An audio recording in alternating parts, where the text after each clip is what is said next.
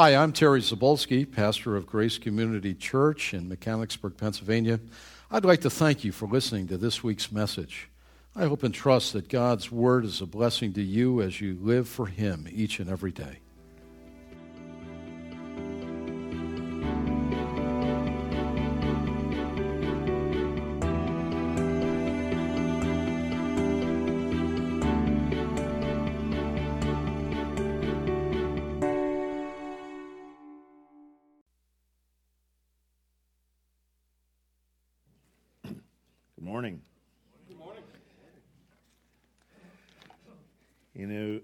That society where pastor and faith are right now, it is a sacral society. A sacral society. We live in a composite society. This is new. Get a little start with a little history lesson. This is brand new. The New Testament presents a composite society. What that means is we live with two loyalties. There's a loyalty to the church, and then there's a loyalty to the state. The state demands loyalty of its citizens. God has given the state a sword to wield on behalf of the state that keeps the citizens in boundaries, and it's for the good of all citizens in this society. How would you like to wake up tomorrow and find that there's no police officers, there are no laws? It'd be total chaos. And we also, as Christians, have a second loyalty. Our first loyalty would be to the Lord Jesus Christ. Okay? That's new. That is a New Testament model. Prior to the New Testament, there were no composite societies at all. In fact, historians tell us that there's never been a true composite society until the United States of America. You see, in a sacral society, religion and the state are one. And the state wields the sword on behalf of religion.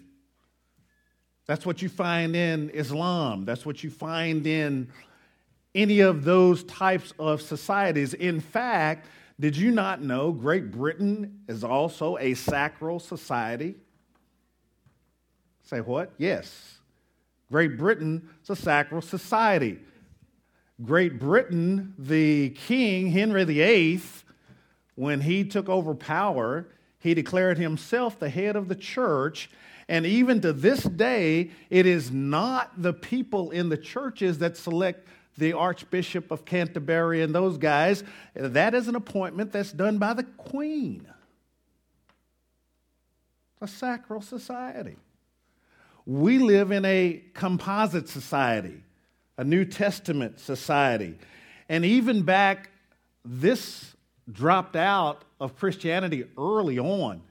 Even in 250 AD, one of the early church fathers, Origen, some of you are familiar with that name, said, hey, it's time for the Roman Empire to embrace Christianity, and everybody in the empire will become Christians, and God will slay all non-believers. That's the early church father, Origen, in 250 A.D. In 325 A.D., Constantine took over as the Roman emperor and did just that. He decided that there were too many religions, and if the empire was going to grow, if the empire was going to succeed, there had to be one religion, and so he picked Christianity. He thought that baptism saved you, so he marched his soldiers through rivers of water to baptize them, and he placed them over all the churches. Then he gathered up all the Bibles. For 1,000 years, there was no open revelation. And he wanted to make everybody in the empire Christian. How do you do that? Well, you have to have a ritual. You have to have a rite, a ceremony. That's where infant baptism came from. Are you listening? That's where infant baptism came from. Because you would have this ceremonial washing immediately after your birth, and that would make you part of the Christian empire. Christendom. It's a contracted word of Christianity and the kingdom. Christendom. There is no such thing as a Christian society, a Christian nation. Did you hear what I said? There is no such thing as a Christian nation. People want to portray the United States of America as a Christian nation. It is not. There's never been one. Never. No such thing. There are only Christians living in a nation, and depending on the numbers of Christians living in that nation, they have more or less influence. But there's no such thing as a Christian nation. Now, some of you want to argue with that. Read your history. There's no such thing.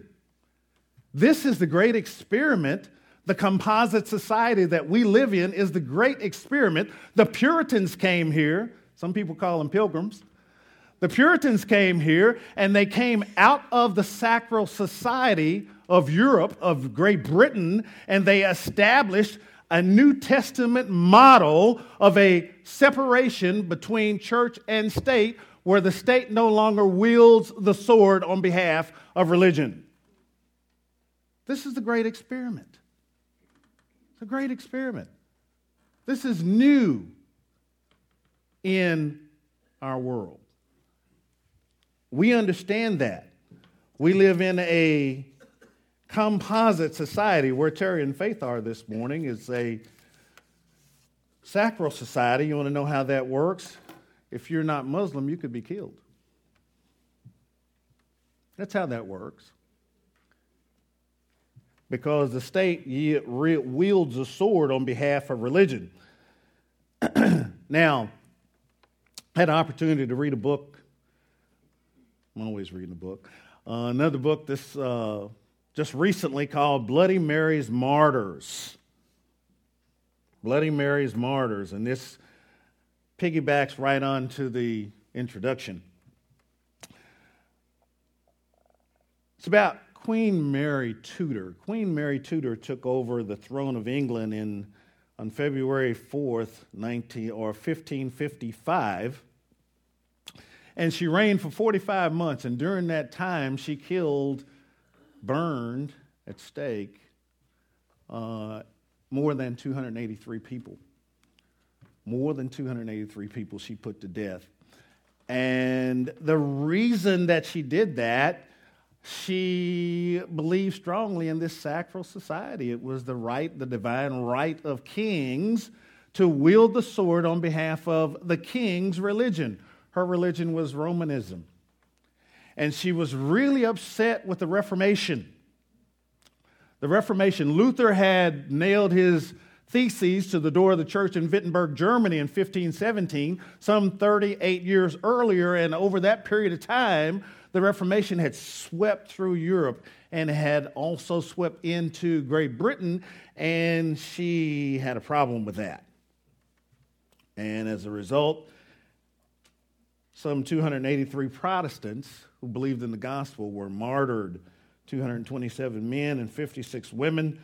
There are records that indicate that there were also 4 children involved. I want to read just a few of the best-known names of some of those that were martyred. And again, you can find much of this information in Fox's classic Book of Martyrs.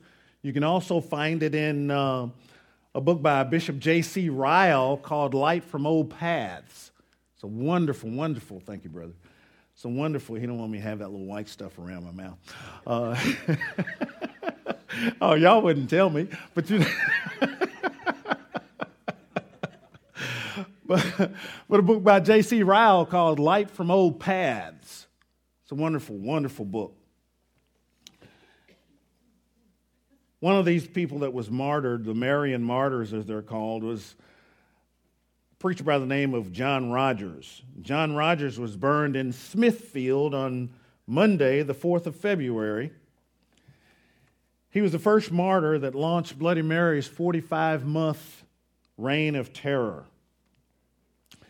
His crime was he had assisted Tyndale and Coverdale in bringing a most important version of the English Bible, a version commonly known as Matthew's Bible, I'm blessed to have a copy of that. Old. I'm old, dude. And he put it under the title of Matthew's Bible as a synonym to try and hide. And it didn't bear his name, but he was condemned as Rogers alias Matthews. He was the first one to be burned at stake. He was led through the streets of the parish where he had done the work of a pastor, and along the way stood his wife and 10 children, one a newborn baby in the arms of his wife. As he passed his children, he was unable to do anything but to look at them and smile and say a brief word of greeting because of the diabolical cruelty of Bishop Bonner, who had flatly refused him any opportunity to see his wife or children while he was in prison. So he only glanced at them and walked on calmly to the stake, reciting Psalm 51. He walked, says Bishop Ryle, steadily, unflinchingly into a fiery grave, and upon his arrival, the enthusiasm of the crowd knew no bounds. They rent the air with thunders of applause. Even Noel Ely, the French ambassador, wrote home a description of the scene and said that Rogers went to his death as though he were, quote, walking to his wedding. Ridley says in the book, quote, on his last night in his prison cell at Newgate, he slept so soundly that his jailer had to wake him in the morning and tell him it was time for him to dress and prepare to leave for the place of execution. He was happy because he knew that however much he had to suffer in the fire, he would go directly to heaven. Death came quickly. He held his hands in the fire and went through the motions of washing them as if the fire had been cold water. Then he withdrew them from the flames, held them aloft in the air, and recited a prayer until he died soon afterward. Then there was a man by the name of John Hooper, another preacher of the gospel. When he arrived at the spot of execution, he was allowed to pray, though strictly forbidden to speak to the people. A box was placed before John Hooper containing a full pardon if he would only recant. His answer was, away with it. Away with it. He was then fastened to the stake by an iron around his waist and fought his last fight with the king of terrors. 3 times the faggots had to be lighted because they would not burn properly. 3/4 of an hour the noble Christian suffered, endured the mortal agony. Quote, neither moving backward, forward, nor side to side, but only praying, Lord Jesus, have mercy on me. And beating his breast with one hand till it was burned to a stump. 7,000 were there to watch this occurrence, and a blind boy said, quote, you, sir, have enabled me to see the light of the gospel. Then there were 2 famous compatriots in the gospel, Nicholas Ridley and Hugh Latimer. Ridley arrived on the ground first, and seeing Latimer come afterwards, ran to him and embraced him, saying, be of good heart, brother, for God will either assuage the fury of the flames, or else he will strengthen us to abide it. Ridley's last words before the fire was lighted were these, Heavenly Father, I give thee most hearty thanks that thou hast called me to a profession of thee even unto death. I beseech thee, Lord God, have mercy on this realm of England, and deliver the same from her enemies. Latimer's last words were like the blast of a trumpet, which rings even to this day. Quote, be of good comfort, Master Ridley, and play the man. We shall this day, by God's grace, light such a candle in England as I trust shall never be put out. And when the flames began to rise, Ridley cried out with a loud voice, into thy hands, O Lord, I commend my spirit. Lord, receive my spirit. Latimer cried vehemently on the other side of the stake, Father of heaven, receive my soul. Latimer died soon, an old man of 80 years old, of age. It took very little to set his spirit free from its earthly torment. Ridley suffered long and painfully from bad management of the fire by those who attended the execution.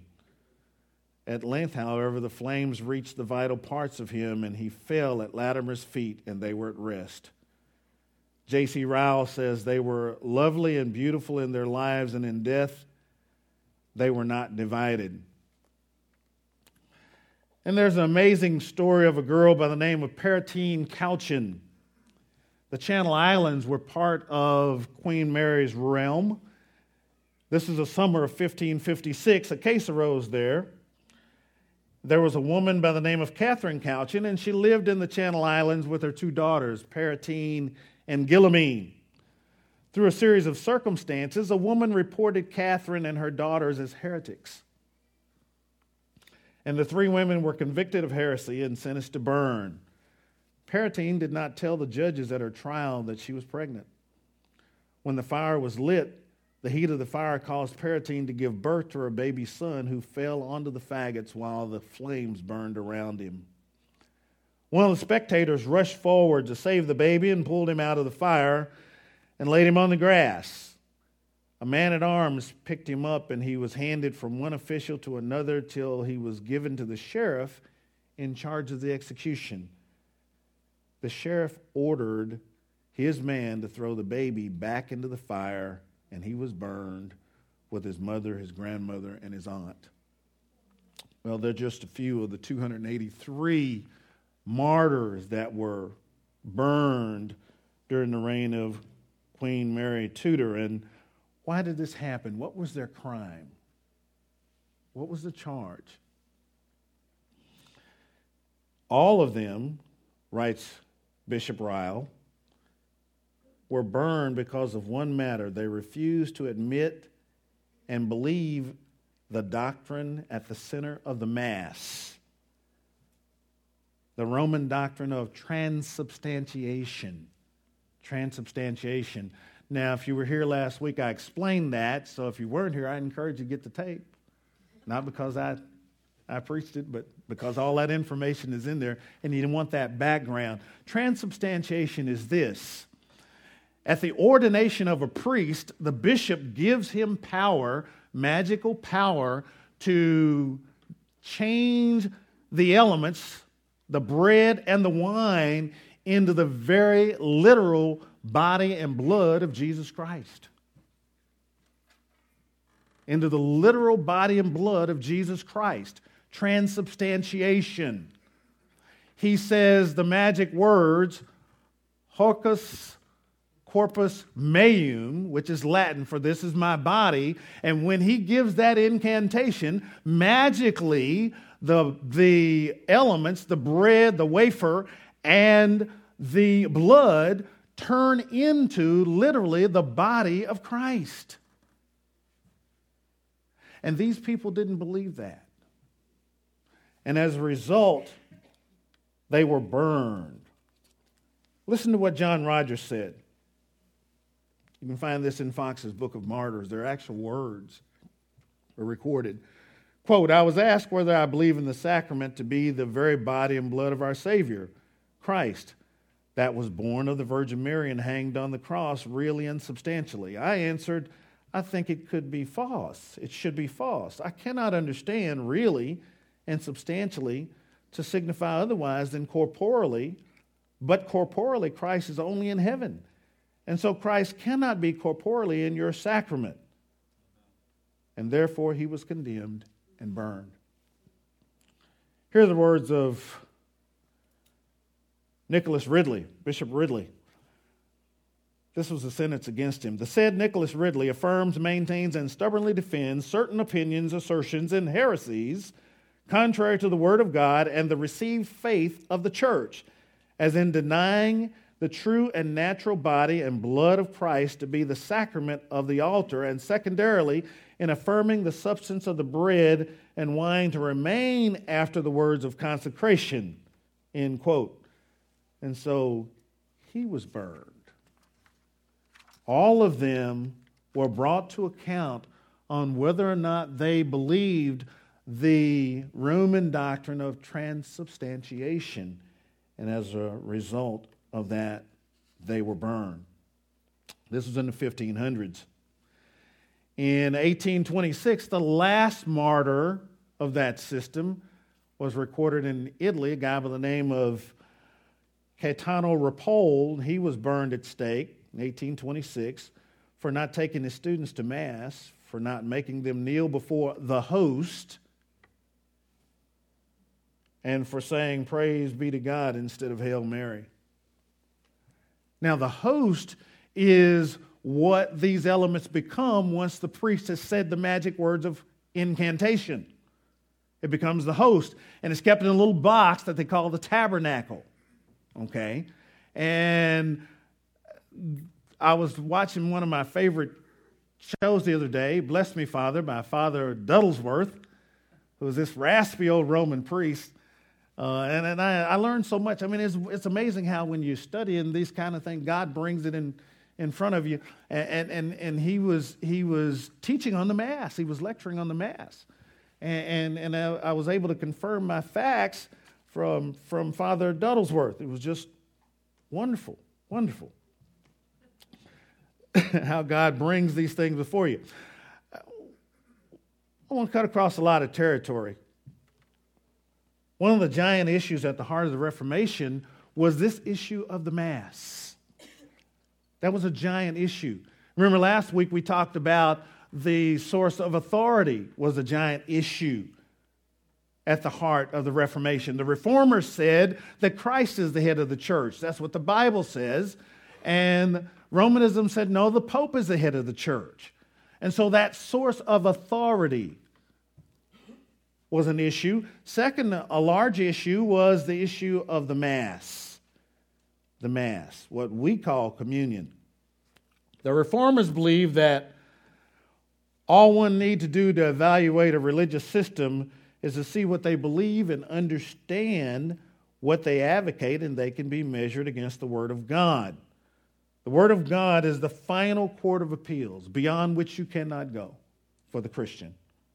The Word of God. Paul said to the Bereans that the Bereans were more nobler than others because they searched the Scriptures daily to see if those things were true. And the guy preaching was the Apostle Paul. They didn't take Paul's words for it.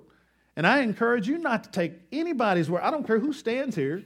Doesn't matter. Don't take his word for it. Go to the Word of God. Search the Word of God. So today, like the Reformers did before us, we're going to examine the Word of God and the Mass and compare it with Scriptures. So take your Bibles and turn to Romans chapter 6. Romans chapter 6.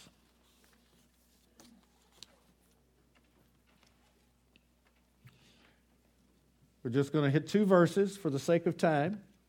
I encourage you to read this whole thing for yourself and study it for yourself. So to begin with, I want to establish one thing. That is the nature of the sacrifice of Jesus Christ. The nature of that sacrifice. The nature of it.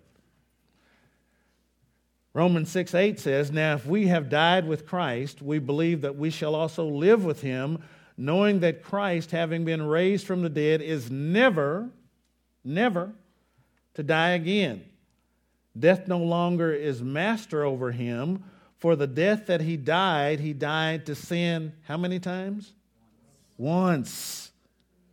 Once for all. But the life that he lives to God." So by one sacrifice, Jesus paid the price for sin. As it was either Mark or Roger said earlier this morning, on the cross, if you can find it in John 19:30, he said, "It is finished." And it's in the perfect tense of the Greek language. It means it covers past, present, and future. It cannot be undone. It need not be redone. It's absolutely perfect. It is finished. Finished. That was the cross. So Jesus died once. The operative word there is once. Now turn to Hebrews chapter 7. Hebrews chapter 7. Much to be gained here. We don't have time to even touch it. But I want to get it in front of you, and I encourage you. The book of Hebrews goes into great detail about several things, several themes. One of the themes is Jesus Christ better than. Jesus Christ better than the angels, Jesus Christ better than Moses, Jesus Christ in the new covenant better than the old covenant, Jesus Christ as our high priest better than the Old Testament priesthood, okay? Jesus Christ better than is the primary theme of the Hebrews. And if you look at verse 11, talks about the new priesthood. Now, perfection was through the Levitical priesthood, for on the basis of it the people received the law. What further need was there for another, that's the Greek word heteros, homos, same, heteros, different, another priest to rise according to the order of Melchizedek? And we certainly don't have time to explain Melchizedek. That's meat. That is wonderful, wonderful meat. You want to know how much you've matured as a Christian? I can tell you. See how much you understand about Melchizedek. Just read the story of Melchizedek. If you understand what God is saying there, then you're well on your way to maturing in Christ. If you don't, you got a long way to go. And most of us do. Had no beginning and no end. Okay. And Jesus Christ was a type of priest after the order of Melchizedek. If you remember the Old Testament Levitical priesthood, they had to be from the tribe of Levi. Jesus Christ was not from the tribe of Levi. He was from the tribe of David. So he ushered in a new priesthood with a new covenant. A new covenant. Drop down to verse 23. The former priest, on one hand, existed in great numbers because they were prevented by death from continuing. But Jesus, on the other hand, because he continues forever, holds his priesthood permanently. Therefore, he is able to save forever those who draw near to God through him, since he always lives to make intercession for them. For it was fitting for us to have such a high priest, holy, innocent, undefiled, separated from sinners and exalted above the heavens, who does not need daily, like those high priests, to offer up sacrifices, first for us, for his own sins, and then for the sins of the people, because this Jesus did how many times? Once for all, when he offered who? Himself, once for all. Again, the operative word there is once. You can read it again in Hebrews chapter 10, verse 10. By this will, that is the will of God, which Jesus came to do, as it says in the prior verse, verse 9,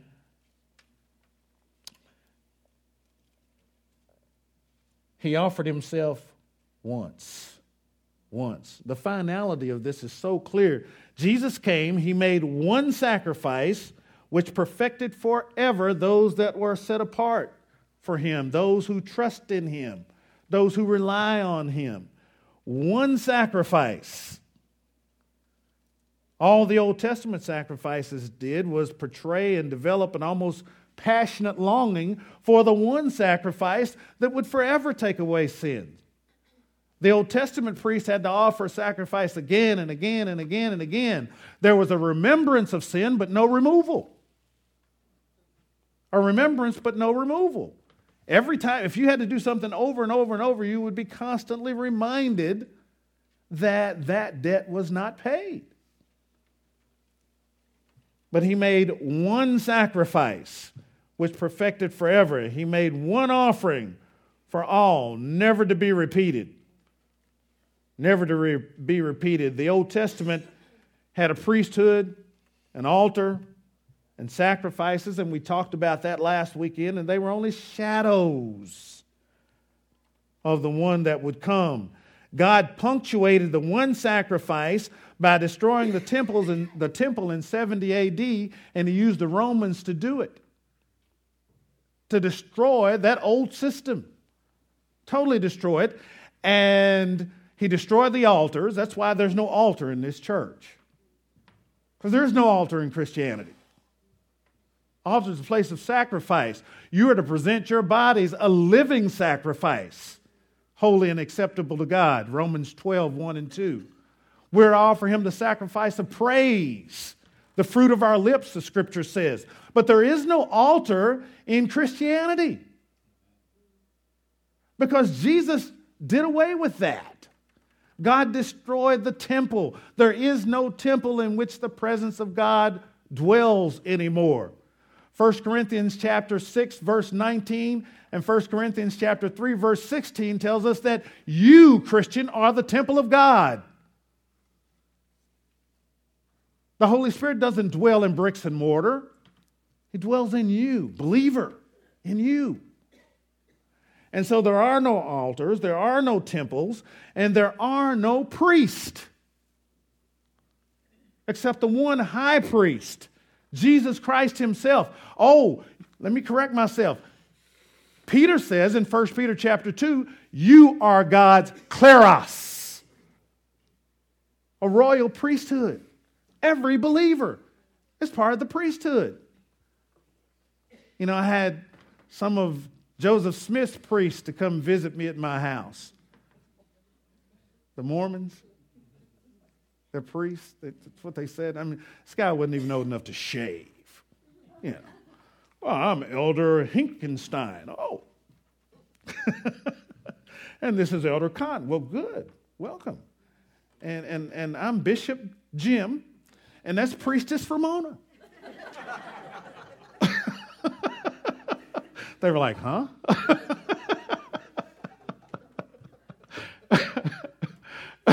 You see, they say that Joseph Smith, through a vision, extra-biblical revelation, that they place on a level with Scripture, that he reconstituted the priesthood. Wow. God destroyed the priesthood permanently. As a class of priests, as an order, there is no such thing. Does not exist. There's no altar. That's why there's no altar calls. I've had people say, well, how come y'all don't have an altar call in y'all's church? Because there ain't no altar in here. That's why we don't have it. And we ain't got no priest. Zabolski's not a priest. He's not the mediator between you and God. 1 Timothy 2 and 5. There's one God and one mediator between God and man, the man Christ Jesus. He's it. There are no more. There's nobody that stands between you and God. So no, we don't have an altar call. There won't be one. There's no altar in here. It all came to an end at the sacrifice of Jesus Christ. Any sacrifices being made today are unbiblical. Any priests today are false claimants. We are a royal priesthood, all believers. We believers all have immediate access to God. Now, in spite of that, the Roman system has devised a priesthood. It's built an altar in every church on the face of the earth, as if they've reinvented the Levitical priesthood. They've reestablished what God himself destroyed. And it's a variation of the priesthood, and I say it's a variation because it is mingled with cultic, pagan, mystery, and idolatry. The Mass is a sacrifice which can be made only on an altar and only by a priest. Now, how important is the Mass?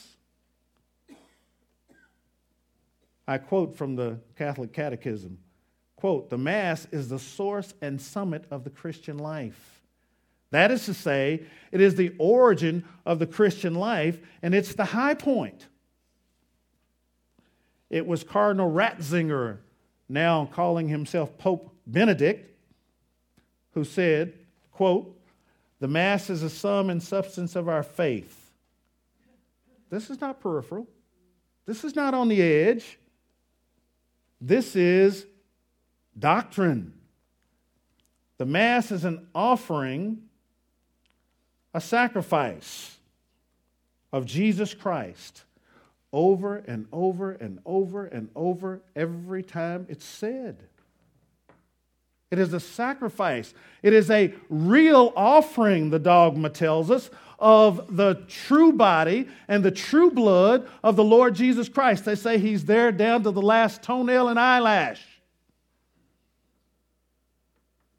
The priest has some authority to call our Savior down from heaven and sacrifice him again. What did we read in the Word of God? How many times did Jesus die? Once. Once. And see, this was a big issue for the reformers.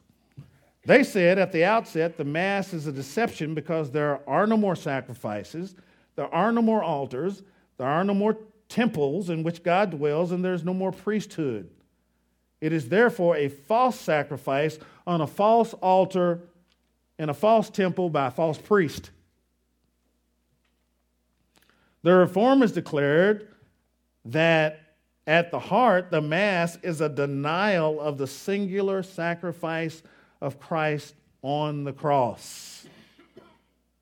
Don't miss that. Singular sacrifice of Christ on the cross. John O'Brien was a great author, a Roman Catholic priest, and he's helped understand the importance of the Mass. He's written a book called The Faith of Millions. The Faith of Millions, The Credentials of the Catholic Religion. It's a classic work. That's what O'Brien writes. When the priest announces the tremendous words of consecration, he reaches up into the heavens, brings Christ down from his throne, and places him upon our altar to be offered up again as the victim for the sins of man.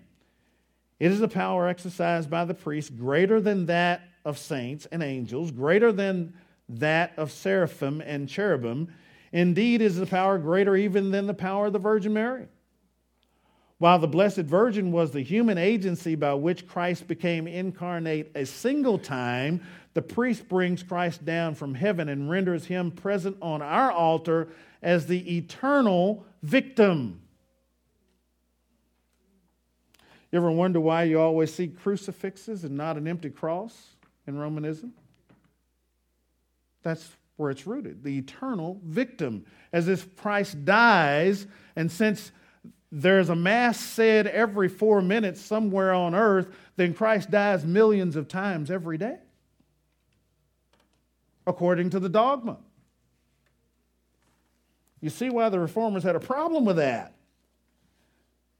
And notice the comparison with the Virgin Mary. She brought Christ into the world one time. The priest can bring him down from his throne thousands of times, according to the dogma.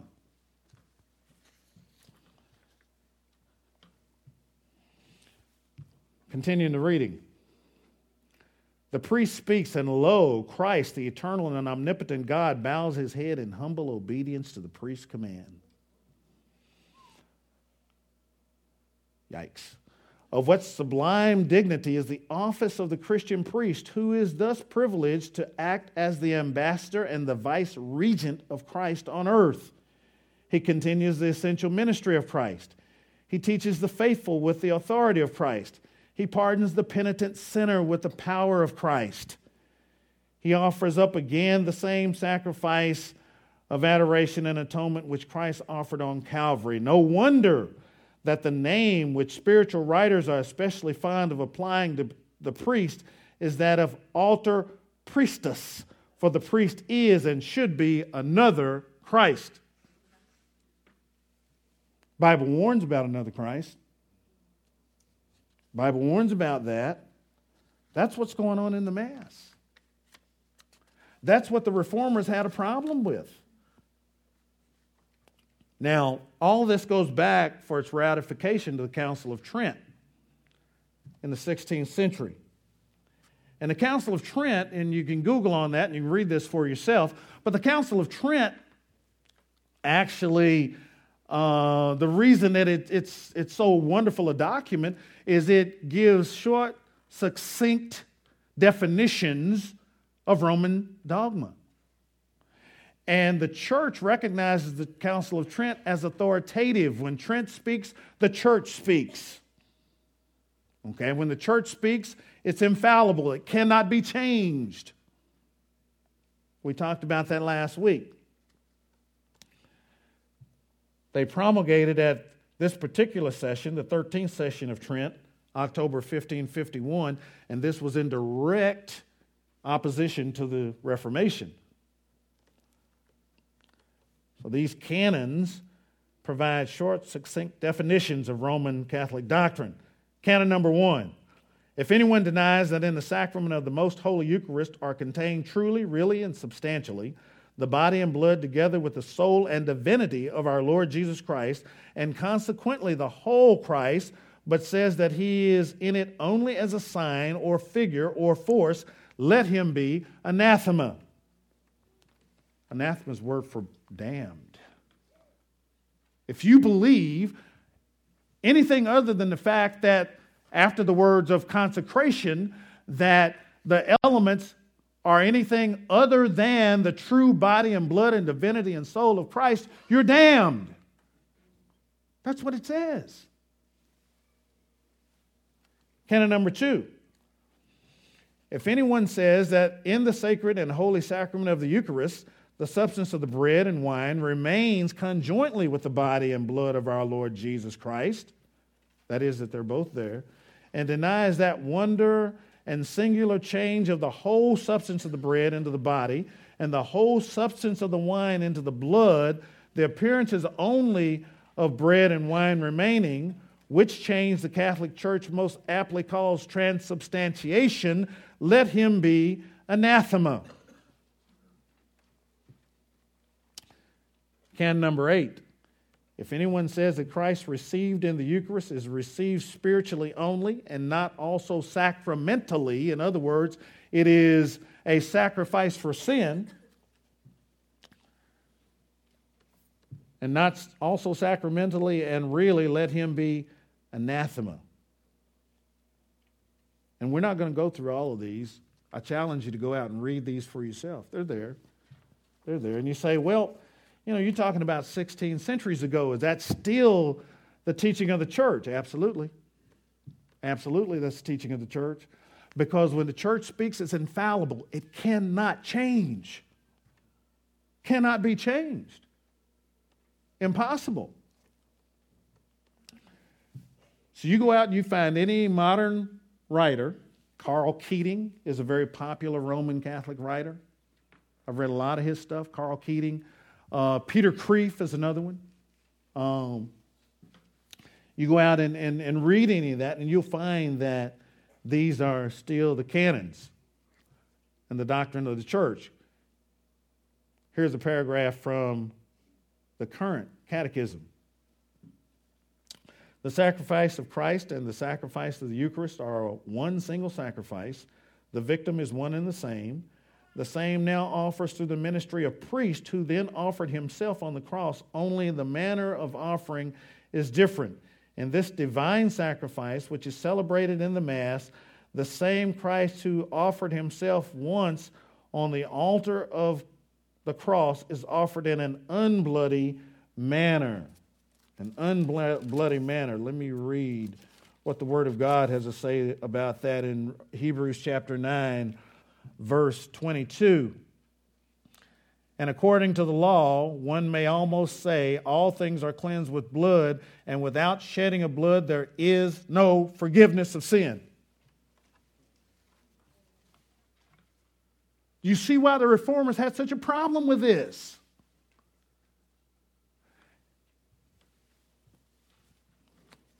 It goes on and on and on. The Catechism quotes Vatican II. Vatican II, which was convened by Pope John Paul, says, quote, as often as the sacrifice of the cross by which Christ has been sacrificed is celebrated on the altar, the work of our redemption is carried out. It is a redeeming sacrifice, as is the cross. What utter chaos and confusion. So where do you look for your salvation? Where do you look? To which sacrifice? To the one that you had today? The one that you'll have tomorrow, next week? Where do you look for your salvation? No wonder there's no assurance of salvation in that system, because it couldn't possibly be.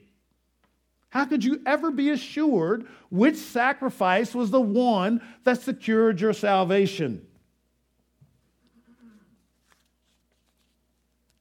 It goes on to say that if the priest doesn't have a pure intention when he offers the Mass, it's invalid. Wow. Finding a pure priest is a pretty tough thing. Pretty tough thing. They quickly add that at least some small proportion, by some small proportion, your sins are remitted. And they have to add that. You know why? Because you have to pay for the Mass. You have to pay for the Mass. And it'd be a real bummer to try and get people to pay for something if they know there's a possibility that it doesn't work. Okay? And you pay different amounts for different masses. There's the nuptial mass for marriage. You pay a lot for that. There's the votive mass, which is the normal routine stuff. Then there's the requiem, which is a mass for the dead. Okay? It's a mass that is offered for dead saints to intercede on our behalf. Okay? Isaiah put that to rest. In Isaiah 8:19, he said, "Why seek ye counsel from the dead for the living? Should not a people appeal to their God?" So there's all these different masses. And then there's masses that can be said by the hierarchical structure, you know, by a bishop or a cardinal or somebody like that, and that'll cost you more. Okay, that's how the coffers of the church are filled. So people come back again and again and again and again and again and again for these masses. And you have to pay for that. And in the past, in the Roman tradition, you had to abstain from solid food before midnight if you were going to have an early Mass, because they didn't want Christ mingled with whatever else you'd eaten.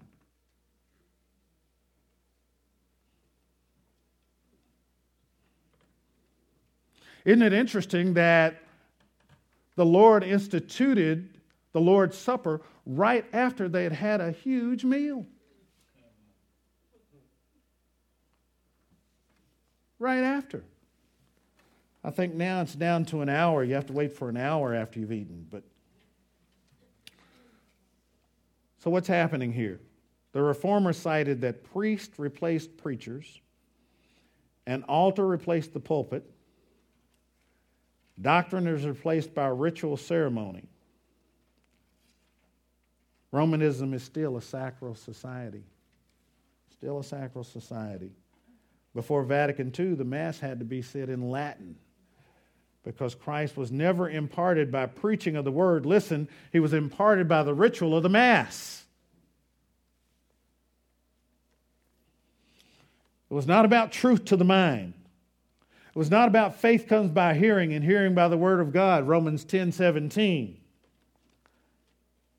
What is the central event in a true church? It's the preaching of the word of God.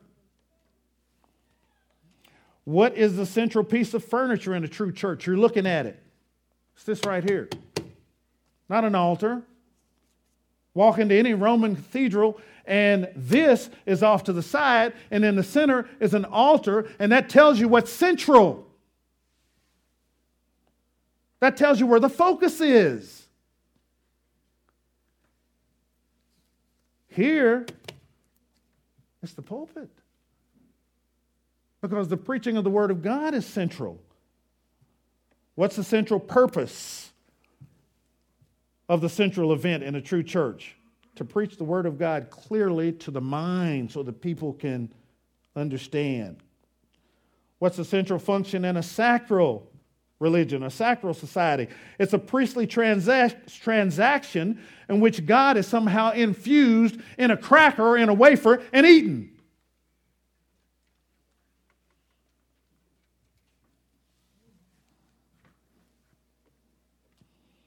It's not clarity, it's mystery. It's hocus pocus. All you have to do to receive Christ is drop your lower jaw. Why is this so concerning? I'll tell you why. Because the destiny of the human soul is at stake here. The destiny of the human soul. I recently went, in Ramona's old job, she's always dragging me around somewhere, but she lets me go with her. It's cool. But I'm waiting till I retire, Roger, and she can treat me to the lifestyle to which I'd like to become accustomed. So it doesn't happen. That brother's testifying. He knows. But we went to Millersville, because I had to call Al and ask where it was. Millersburg. It's up on the other side of Halifax. Millersburg. Okay, I didn't know where it was. And the guy was one of Ramona's subordinate supervisors that had died, and she had shared the gospel with him, and they had talked about the gospel, and he confirmed that he had surrendered to the gospel of Jesus Christ, and he'd come to the gospel out of the Roman system. And when we got there, the ceremony was of his funeral was in a Roman church. And because his wife was still part of the system. And I remember sitting there watching all the ceremonial rites. You know, the incense, which you don't find in the scriptures. You don't find that in Christianity. The consecration of the host. You don't find that in Christianity. And I'm watching this ceremony, and I was brought to tears. Brought to tears. And I'm sure that most of the people there thought, well, you know, he's really sad at the passing of the... I didn't know that man. To my knowledge, I'd never met him. I mean, I'm sure she introduced me somewhere, but I didn't know the guy. But my heart was broken over these hundreds of people that were trusting in this ritual, in these ceremonies. And it just smashed me, broke my heart. And I was brought to tears by that. You know, just sat there weeping because of that pain that I felt on behalf of people that had never been taught the truth of God. I'm not saying that the Roman Catholic in the pew knows anything about what I just said this morning, because most don't. Ignorance has always been a premium in that system. That's why the Mass was said in Latin for so many years, because it didn't matter whether anything was communicated to the mind or not. It's extremely painful. Extremely painful. And we have to exercise evangelistic compassion. If what you take out of here is we're right and they're wrong, you missed it. You missed it. Shame on you. Get on your face before God and be rebuked if that's what you leave here with. That's not what this is about. This is about truth, the Word of God, and the salvation of souls, the eternal destination of millions, even up to 1 billion, that are still trapped in a sacral religion. We need to be on our faces praying before God. In fact, how many people in this church came out of that system?